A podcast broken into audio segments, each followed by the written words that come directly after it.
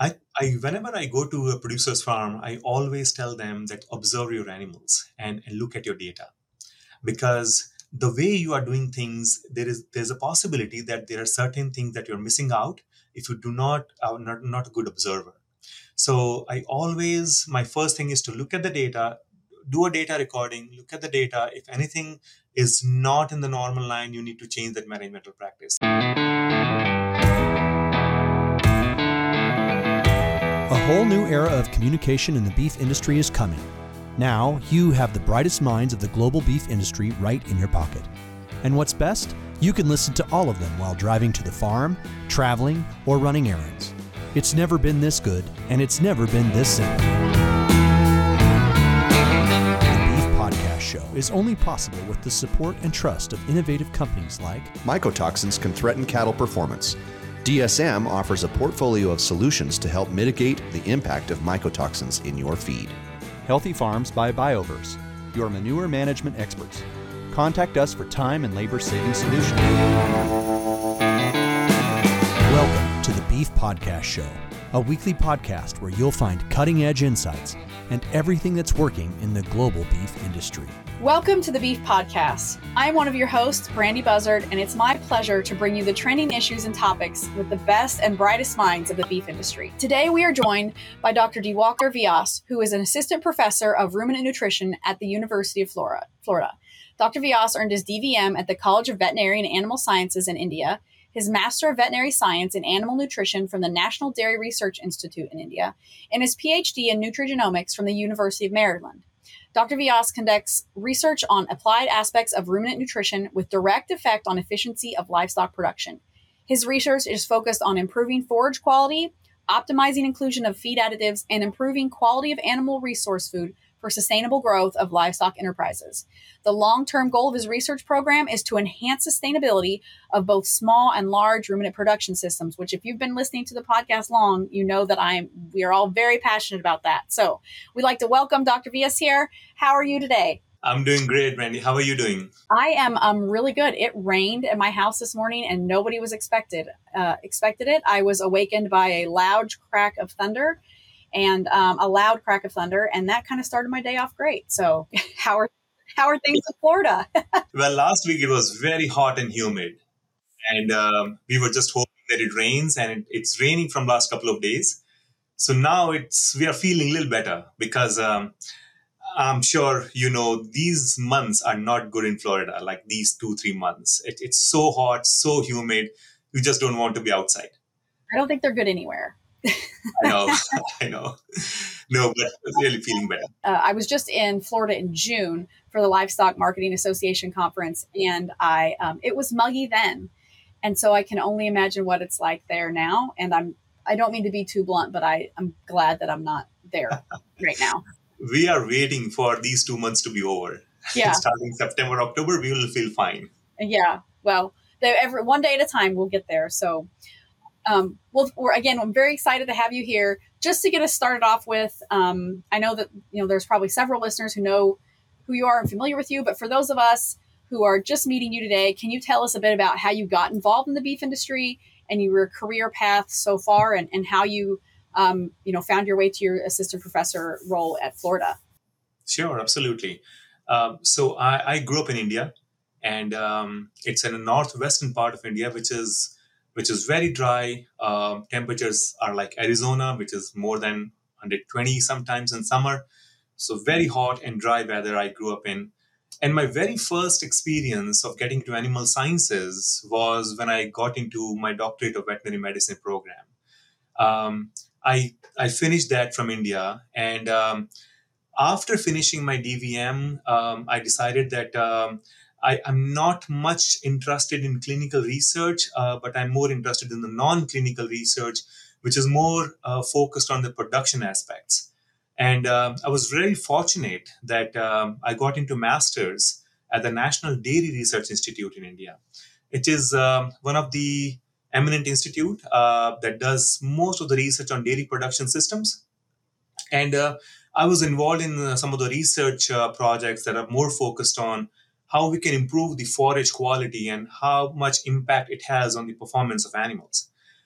And it was very very applied uh, program uh, because the the place where I grew up, the forage quality is a big big challenge for production.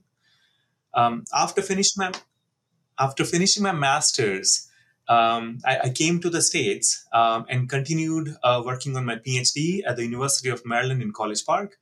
Um, I worked with Dr. Rich Erdman, and um, my focus was on the dairy production systems and how we can make it more efficient so that uh, it's more profitable for our producers. So I finished my PhD from Maryland uh, College Park, and then after that, I was very, very fortunate that I got into a postdoc position uh, for Agriculture Canada. So I I was working in uh, Lethbridge. Uh, there's a Lethbridge Research and Development Center, which is south of Calgary, a very small town. I think it's very well known for the Agriculture Canada Research Station. And um, so I started my postdoc, and that's where I got in touch with the beef production systems. Um, my focus in in in um, as a postdoc was on research projects that are more focused on environmental sustainability and animal health, and um, that was my very very first experience on how we can change the production systems to be more resource efficient uh, by reducing greenhouse gases and by improving profitability and balancing both at the same time, right? Because both are important for the producers. You cannot just compromise any of those. And then um, I finished my postdoc in 2016, and I got this position uh, as an assistant professor at the University of Florida in Animal Sciences Department and ever since um, i have been uh, here and um, my program is again more focused on as you mentioned earlier uh, both large and small ruminants.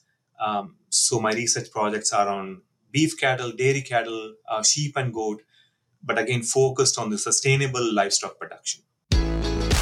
We have a time and labor saving product for you. Beef and dairy agrislat by healthy farms is your solution. No more lugging jugs around the barn every month with beef and dairy agrislat, you simply drop the slat through the floor twice a year, and it works to break down solids, reduces crusting and forming. To learn more, visit myhealthyfarms.com. So that's interesting. You've been, uh, you've done, you've done research in a lot of places, um, but specifically, most recently, in two very different, you know, geographic regions. You know, so you were in Canada, and now you're in Florida.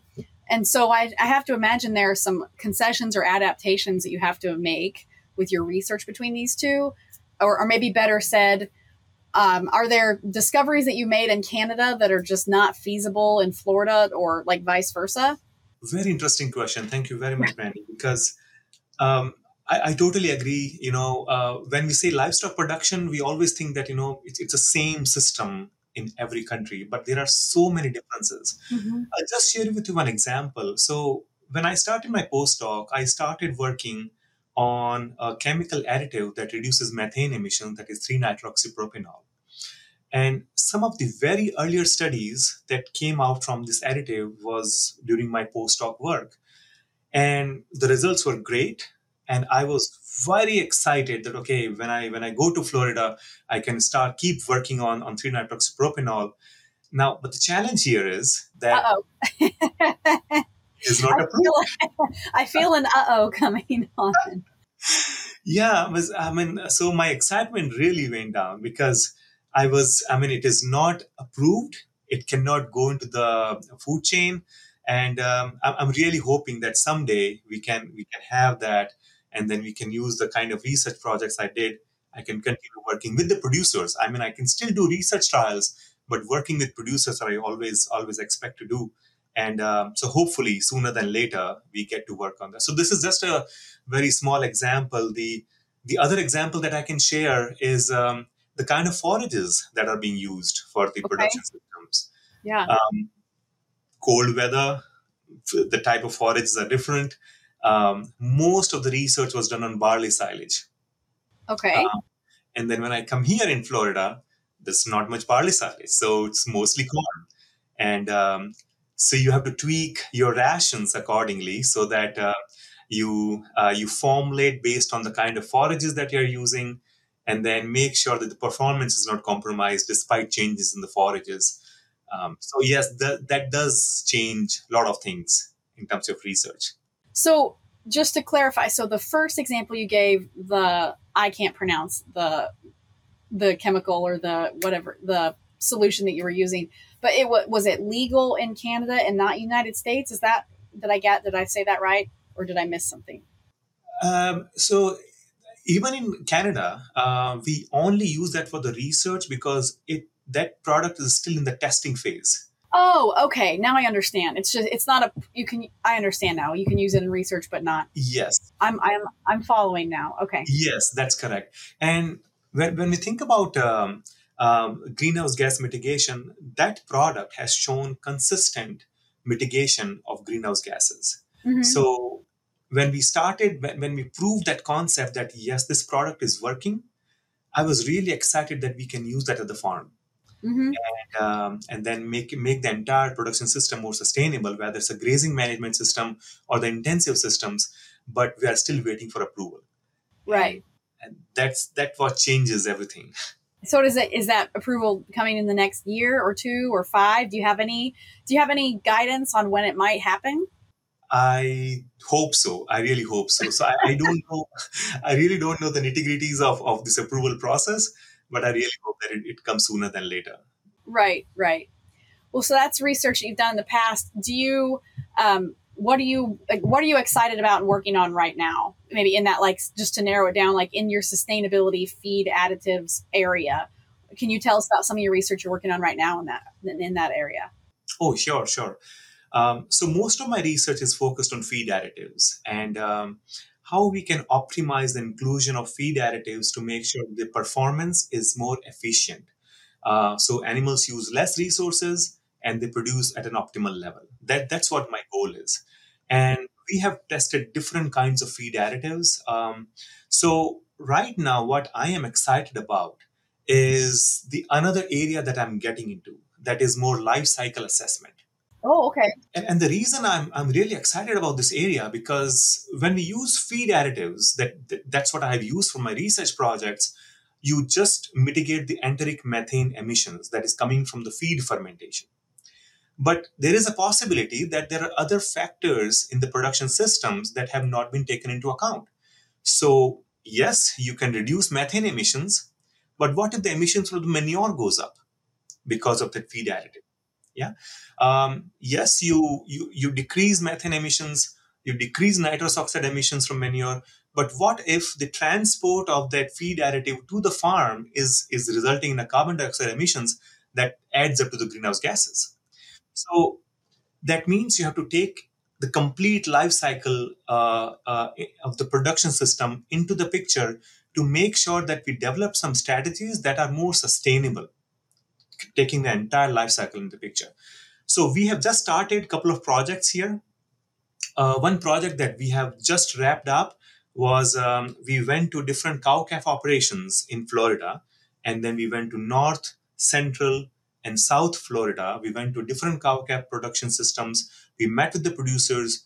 We we got all the details from this from their from their farms, whatever we can collect, number of animals, number of calves they have, the kind of feeding system they have, the kind of supplements that they do, the kind of management that they do that they have. And then we just come in our lab and just put in these numbers and prepare a life cycle assessment. What is interesting about this and which which I, I really like it is that when we, we can look at the can, entire picture of the cow calf operation and we can figure out which one are the hot spots of greenhouse gases uh, which one are the hotspots where the system is not very efficient? And then we can go back to the producers and then share our findings with them and say that okay some of these findings are from the life cycle assessments and then these are the parts in your managemental practices that needs to be taken care of that will improve not only the environmental sustainability but also the economic sustainability of these operations. So and and the other part which i would like to mention here which which again i'm very excited about is introducing a concept of net protein contribution because there is always a, a discussion um, in the social media at least uh, a competition for food and feed right? So we are growing uh, feed for for animals, and we could have grown food for human consumption. So there is a competition. Now there was a paper that came out, I think, few years back. They looked at how much of this human edible food that is going in for feeding animals. Right. It turned out more than 80% of the feed that are being consumed by animals um, is coming from a human inedible sources, right? So That's great. Are, yeah. Yeah. So, I mean, uh, we talk about competition, but actually there is not much. Um, and another facet of, of, of, of this concept is that we should think about how much human edible protein these animals are consuming and how much human edible proteins these animals are producing. So that shows us an efficiency, right? Right. Right. And that efficiency is always, always more than 100%. So they consume less, they produce more protein. And that goes against the concept that ruminants are the most inefficient uh, species. They are not. Right. Um, so this is where we are getting into. So we, we do life cycle assessment and at the same time we also provide a net protein contribution. So what we do is that we we assess the feeding systems of the cow calf operations and then we figure out how much is the human edible component of the feeding system and then how much is the human edible beef coming out of that system and then we make these comparisons for the net protein contribution. So other than my research program that i have been doing I, think your question was what i'm excited about and that's where that's where i'm going now. Well it's very i mean it's very easy to tell that you're excited about it. Like you can feel your um your passion for the subject and your work is is palpable. So yes, I mean it's it's and I'm very excited to hear what you're talking about. Like I think every beef producer wants to hear that our efficiency is over 100 and you know that the cat uh, cattle are the least um I can't remember the phrase you used, but are like the most efficient livestock, you know, they don't waste as much. So I think that that's that's a great um outcome. So that research sounds like it's meeting your hypothesis and has like a positive outcome that you're excited about. You have is every project like that or are there some projects that just don't quite work out like you hope? Yeah, so again, thank you. This is a very interesting question because I'm not trying to stump you. I just No, I think uh, because when we work with feed additives, sometimes they work, sometimes they don't. And, mm-hmm. and that's yeah. the beauty about this area. Um, so we always start with hypothesis that you know these feed additives are supposed to work in certain way, uh, but then when we run these these feeding studies, sometimes we see promising results and sometimes we don't. So uh, let's give you an example. So we we finished a, a study with um, a direct fed microbials where we we feed a bacterial strains, um, and then we know that how this bacteria functions how this bacteria degrades feed, how this bacteria degrades fiber under lab conditions. And we want to see if that same thing happens in under in vivo conditions in the animal animal systems. Um, so we did a couple of studies. In one study, we got excellent results where we fed these direct fed microbials. It was uh, this this bacterial strain was able to increase the fiber di- digestion and was able to increase the performance. But in the second study, no results at all. So oh. yes, oh. that's why that's what I, uh, I, I I said that this is a very interesting question because sometimes we do prove our hypothesis and sometimes we have to say, well, better luck next time. Better luck next time. That's not ever. You have a positive outlook on it though. Your um, your attitude about it is really good. But just better luck next time. So that's admirable. I guess if you're going to be in the re- in the line of work of research, you have to be willing to take the the highs with the lows and so on and so forth. I, I always tell my students that um, I did three projects in my my PhD, and all of these three projects failed. So, but that doesn't mean that the research was not good. No negative results are good results. So yeah, you still learned something from it. So it's still research with an outcome. It's just I imagine not what you were hoping would happen. So you're obviously you have a lot going on with research and uh, some exciting things that have you looking forward to the future. Um, I think you mentioned that you have graduate students and um, and also maybe you have extension responsibilities. Um, can you speak maybe what is your favorite part about research and extension on, on the parts that you do with that? Sure, definitely. Uh, so my uh, my position is uh, seventy percent research and thirty percent teaching, and um, I did share some details about my research program. But what is most fascinating part about my position is to work with students. I just enjoy enjoy that process. Um, so I normally have about four to five graduate students in my lab, Oh, and um, that seems like a lot. it- it's it's always good to have more students so they can uh, i mean because they can work on different kinds of projects um, so that that's an average. Sometimes it's lower than four or five sometimes it's more than that. So on an average. I, I keep that number.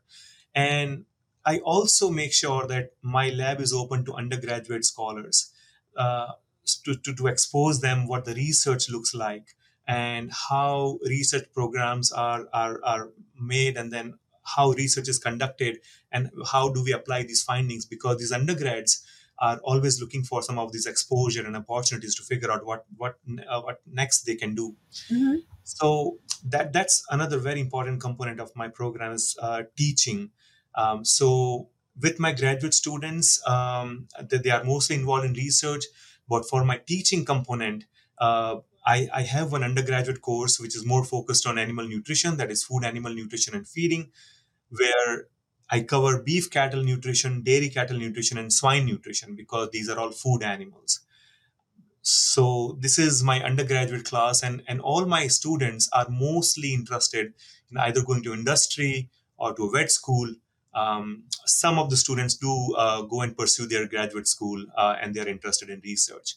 So that I offer once every year, and and the second course that I offer as part of my teaching portfolio is principles of forage quality evaluation. Oh, okay. and this is in line with the another objectives of my research program is to improve the forage quality. Because in florida i mean yes um, we can grow a lot of forages but the problem is that the quality is, is really inferior. So that that program uh, I, I have I, I use that on my research part and that's also teaching portfolio so this is principles of forage quality evaluations I offer once every two years. And any student from agronomy or animal sciences interested in learning more about forages, forage quality, how to improve forage quality in subtropical conditions, that's the course uh, for them. Typically, do you have a very a pretty long waiting list for that class? If it's every other, if it's only every two years, is there is there quite a high demand for the students to come into the class? So I, I make sure that I have enough about 15 to 16 students in that class. And uh, to get 15 to 16 students, I need to offer it once every two years because, um, yes, we would like to get as many students as possible, but from agronomy and animal sciences, it at least takes two years to get that to get to that number. That's why. Okay. Oh, that makes sense. I understand. Yeah. Another very important component that we have in our department is um, we have also started international education where experts in different areas come together. Like I, I come from forage quality aspect, uh, other people, other experts come from uh, reproduction, uh, someone from nutrition. We all come together, we record our lectures, and we offer these recordings uh, to, to students who are interested. Uh, and also, not only in the US, but also outside of the country. That's very valuable to have that kind of education and materials like at your fin- or at their fingertips uh, if they need to go back and reference or just be able to to view it you know for their own personal development that's great Yeah, I, I totally agree. And um, there has been much demand about uh, some of these courses because these are offered from experts uh, from the University of Florida, and then they cover specific areas. So that's why uh, these courses are in much demand. so And are I- they is it multiple departments or is it like animal science and agronomy and uh, is it or is it all the same department like all animal science?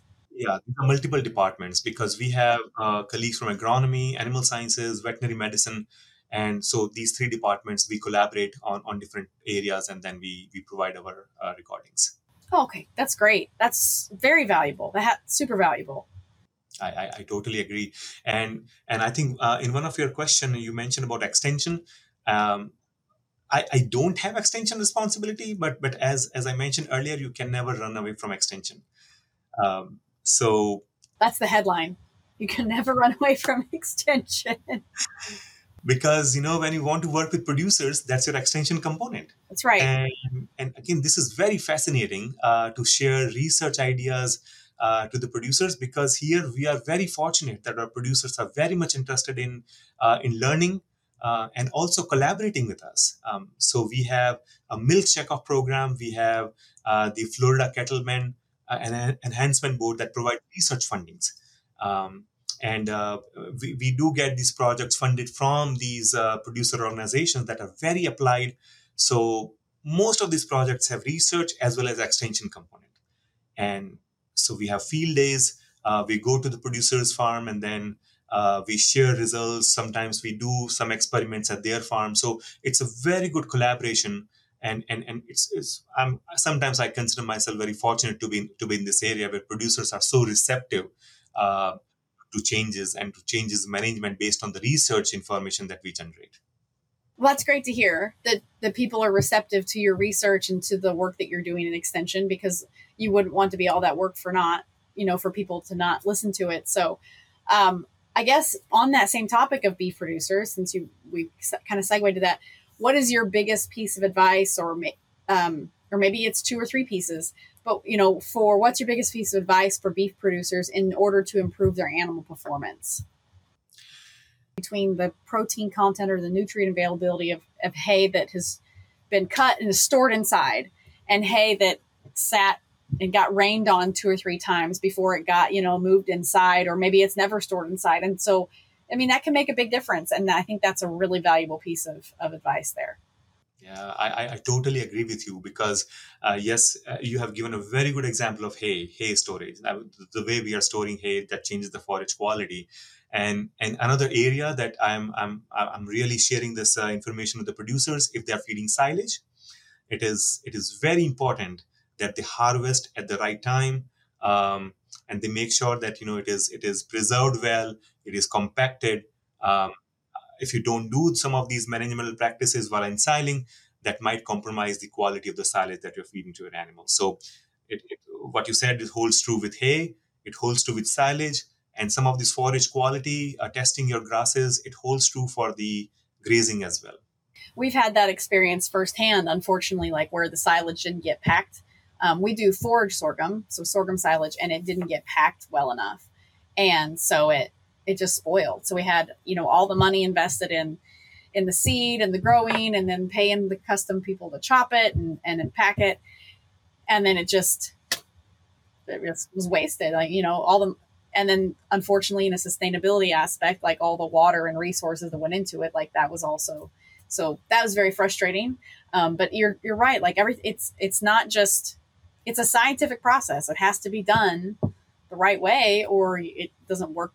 It doesn't work out, and then it's yeah. I, I totally agree because you know this is very very small things that can make mm-hmm. a huge difference uh, at the farm. I think that's a, I think that is true across probably all industries, right? Like small things add up to big things, and unfortunately, big things can get really expensive if they're not done done correctly. So five years down the road, you know, you we, we talk some of your research in the future, and then you're hoping for some FDA approval on on, on a I'm going to call it a solution, but a you know a product. But five years down the road, do you see any major breakthroughs happening um, in the sustainability arena as it relates to feed additives, or maybe just in general as it how it relates to greenhouse gas? Like, do you see any major breakthroughs happening in your area? I really hope so. I really hope. Um, and I'm, I'm very optimistic about uh, the, the way our research is going in animal agriculture.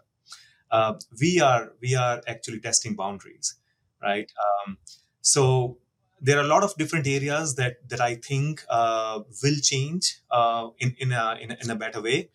Uh, definitely, a lot of research is going on feed additives, right? Mm-hmm. Uh, we do have some feed additives that can reduce greenhouse gases, um, and then the research is continued and we may have novel feed additives that consistently reduce methane emissions and make it more environmental sustainable. Um, uh, the ruminant production systems, whether you talk mm-hmm. about dairy cows or beef cattle systems. Um, I think I, I, shared you an example of a 3-nitroxypropanol, which mm-hmm. is called yes. Um, it, it is from DSM. That is that is a really good feed additive. Um, there is more and more research going on on algae, um, and then uh, so I mean, I, I really hope you know that all of these research culminates into a product that our producers can use um, uh, at their farm. The another area which I'm really optimistic about is use of artificial intelligence uh, Oh, in animal okay. agriculture because this artificial intelligence can can can make sure that our resources are used very efficiently. hmm I can just give you an example. Um, for example, when we are harvesting forages for silage, it's very important that it is harvested at a right dry matter. If you're just talking about corn silage, let's say, it, it should be harvested between 30 to 35% dry matter. So you go to the field, you you take your samples, you just chop it, you put that in the oven, and then you get the dry matter. It's it's a pretty cumbersome process, right? And and artificial intelligence can can make this process very easy because we can have some sensors on the drones. They can measure the dry matter. Now the producer will know what is the right dry matter at what point, and they can they can actually manage their harvest accordingly. So I'm just sharing a very, very small example on how AI can manage these things completely differently on how we are using our resources right now. So that's why I'm very optimistic for future. I I sometimes I don't know. I get a little wary about AI because you see like deep fakes of celebrities being impersonated and I saw the movie I Robot and so that that gives me some pause but from a from a production standpoint making things easier and more efficient and more accurate like I mean that I think there's a lot of potential there for that. And I'm not like I think I told you offline when we were having our little bit of technological difficulty here. I have no tech savvy at all. So I'm glad there are much smarter people out there managing the development of AI and how it can be applied in agriculture. I'm on the same page. Uh, I'm not tech savvy, so I'm really looking forward to collaborators from people who knows how to use AI. right, right. That's why we, I appreciate collaboration with experts um, in their specific areas. So, well, when you aren't conducting research or helping producers or teaching classes or things like that, do you what do you fill your time with? Any hobbies or anything of that nature? Yeah, definitely. I mean, you need to have hobbies, right? Um, we Well, always Some people don't. Some people just work all the time. So, but you should say that louder. You need to have hobbies. you need to have hobbies. You need to have hobbies because you need to strike a balance between your work and your life.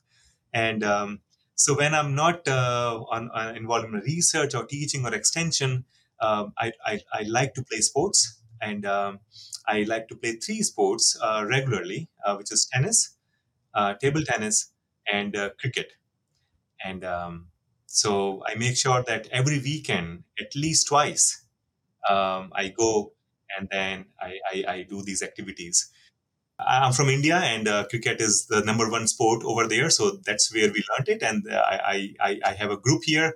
We try to play um, uh, once every month or so.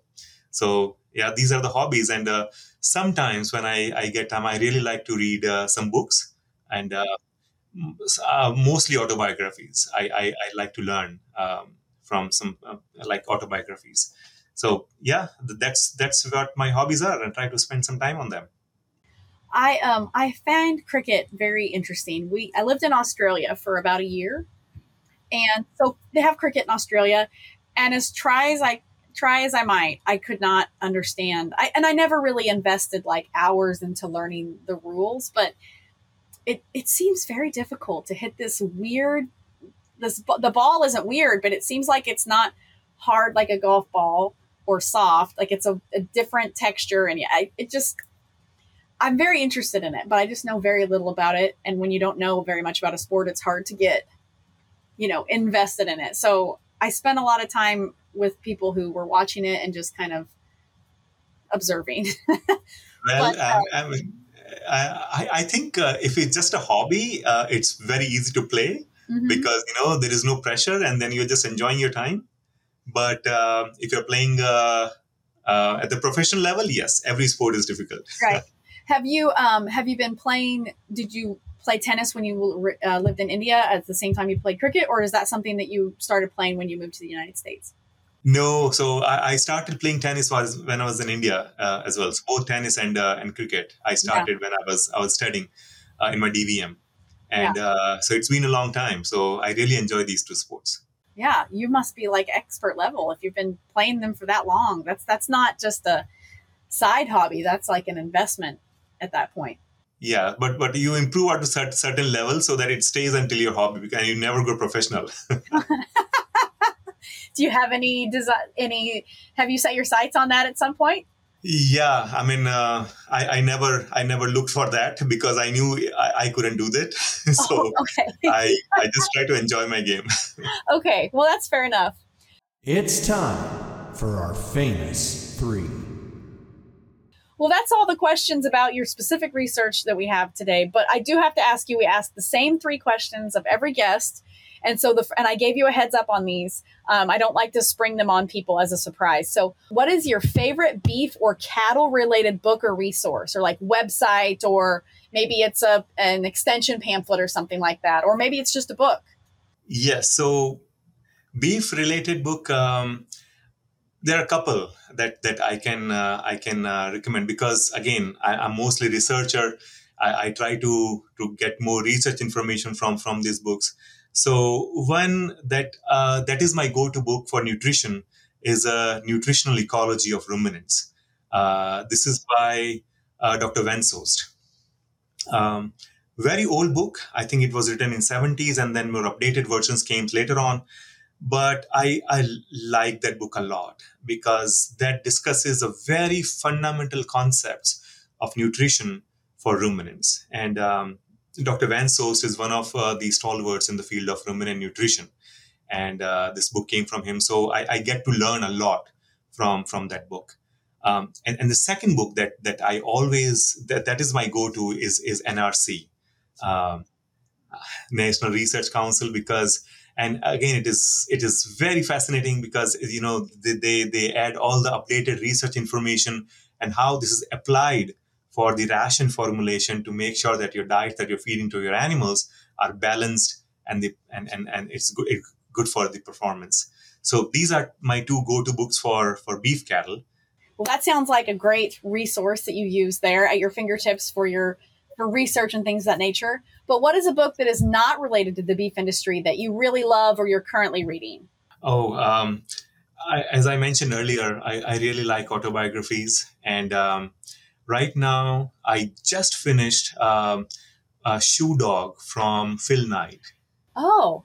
It's a story of a Nike creator, and it's a fascinating book. And uh, I highly encourage anyone to read it because um, we only see the success, right? And um, when, when we read this, these kind of books, we see all the struggles that went behind uh, making such a great company. So I, I, I like highly recommended book. I'll have to add that to my list because I really like sport. I, I love sports, and um, I've got the movie Air on my watch list about um, Nike and Mike, uh, Michael Jordan and such. So I'll have to add that. Yes, yes, yes. I'll have right. to add that book to my list. So, and then so our final question is: What is a trait of someone that you look up to or admire that has enabled them to be successful? Oh, that's a very, very good question, Randy. Thank you very much. Um, I I have looked up to um, my mentors in my PhD, my mentors in my postdoc, my parents, and one thing that was very common to all of them was being helpful uh, to others um, and try to provide as much guidance as possible. And um, I have I have tried to use that trait for for for in, in my program for my students. So and i have seen that you know when my mentors that when when i was under the training phase i didn't know much and they were very patient they were very helpful. That's the trait i really admire because you know that takes your stress level down and that makes your learning experience very enjoyable. And and the second trait which i i loved um, from from my mentors was that they were consistently doing something that needed to be done and this this brings me to this quote of Denzel Washington, and I'm not sure if you, if you if you have heard that, Brandy. It's it's without commitment, you never start, but without consistency, you never finish. And that's that's the trait I've seen with every successful people. If they are feeling bad, doesn't matter. They will just go ahead and they will work. if they're feeling great, that's fine. I mean, this is just a consistency in their work ethic. So I, I admire that trait and I try to inculcate that, but you know, it's easier said than done. yeah. But that makes if it was easy, everybody would do it. So it Yeah, exactly. That's right. It speaks That's to the consistency and the commitment that you were speaking about. So well, thank you for sharing those things with us. Uh, we always like to know a little bit about, you know, your back, you know, out, outside of your professional um, areas. So thank you for sharing that. That is all the questions I have and all the time I have for today. Thank you for bearing with us today, Dr. Vyas, through all the technological difficulties, but through our questions and things like that. Um, really enjoy. We really appreciate you being here on the podcast show, and I really enjoyed getting to know you. If people want to find out more information about your research or follow you, um, where can they do that? So, um, to get more updates uh, on my research program, um, uh, please visit Animal Sciences website at the University of Florida. Uh, there is more updated information on the kind of projects that that we have. I'm also on social media, so I have a very active Twitter account. Um, it goes by Nutri Dairy, and uh, I try to post uh, research updates. Uh, try to find something that is really exciting about uh, about animal agriculture, and um, I'm also on LinkedIn. So again, I try to share most most of the research updates, lab updates, more uh, interesting research information coming out from animal agriculture. So I, I, can be on link. You can find me on LinkedIn or, or Twitter, um, or definitely animal website. Uh, sorry, animal sciences website. Well, that's great. Um, we'll put make the per, we will make sure to put that in the show notes so you can follow Dr. Vyas on Twitter at NutriDairy or also on LinkedIn. Um, thank you again for being here with us, Dr. Vyas. We really appreciate it. And um, for our audience, thank you for joining us, and we hope you'll join us next week on the Beef Podcast.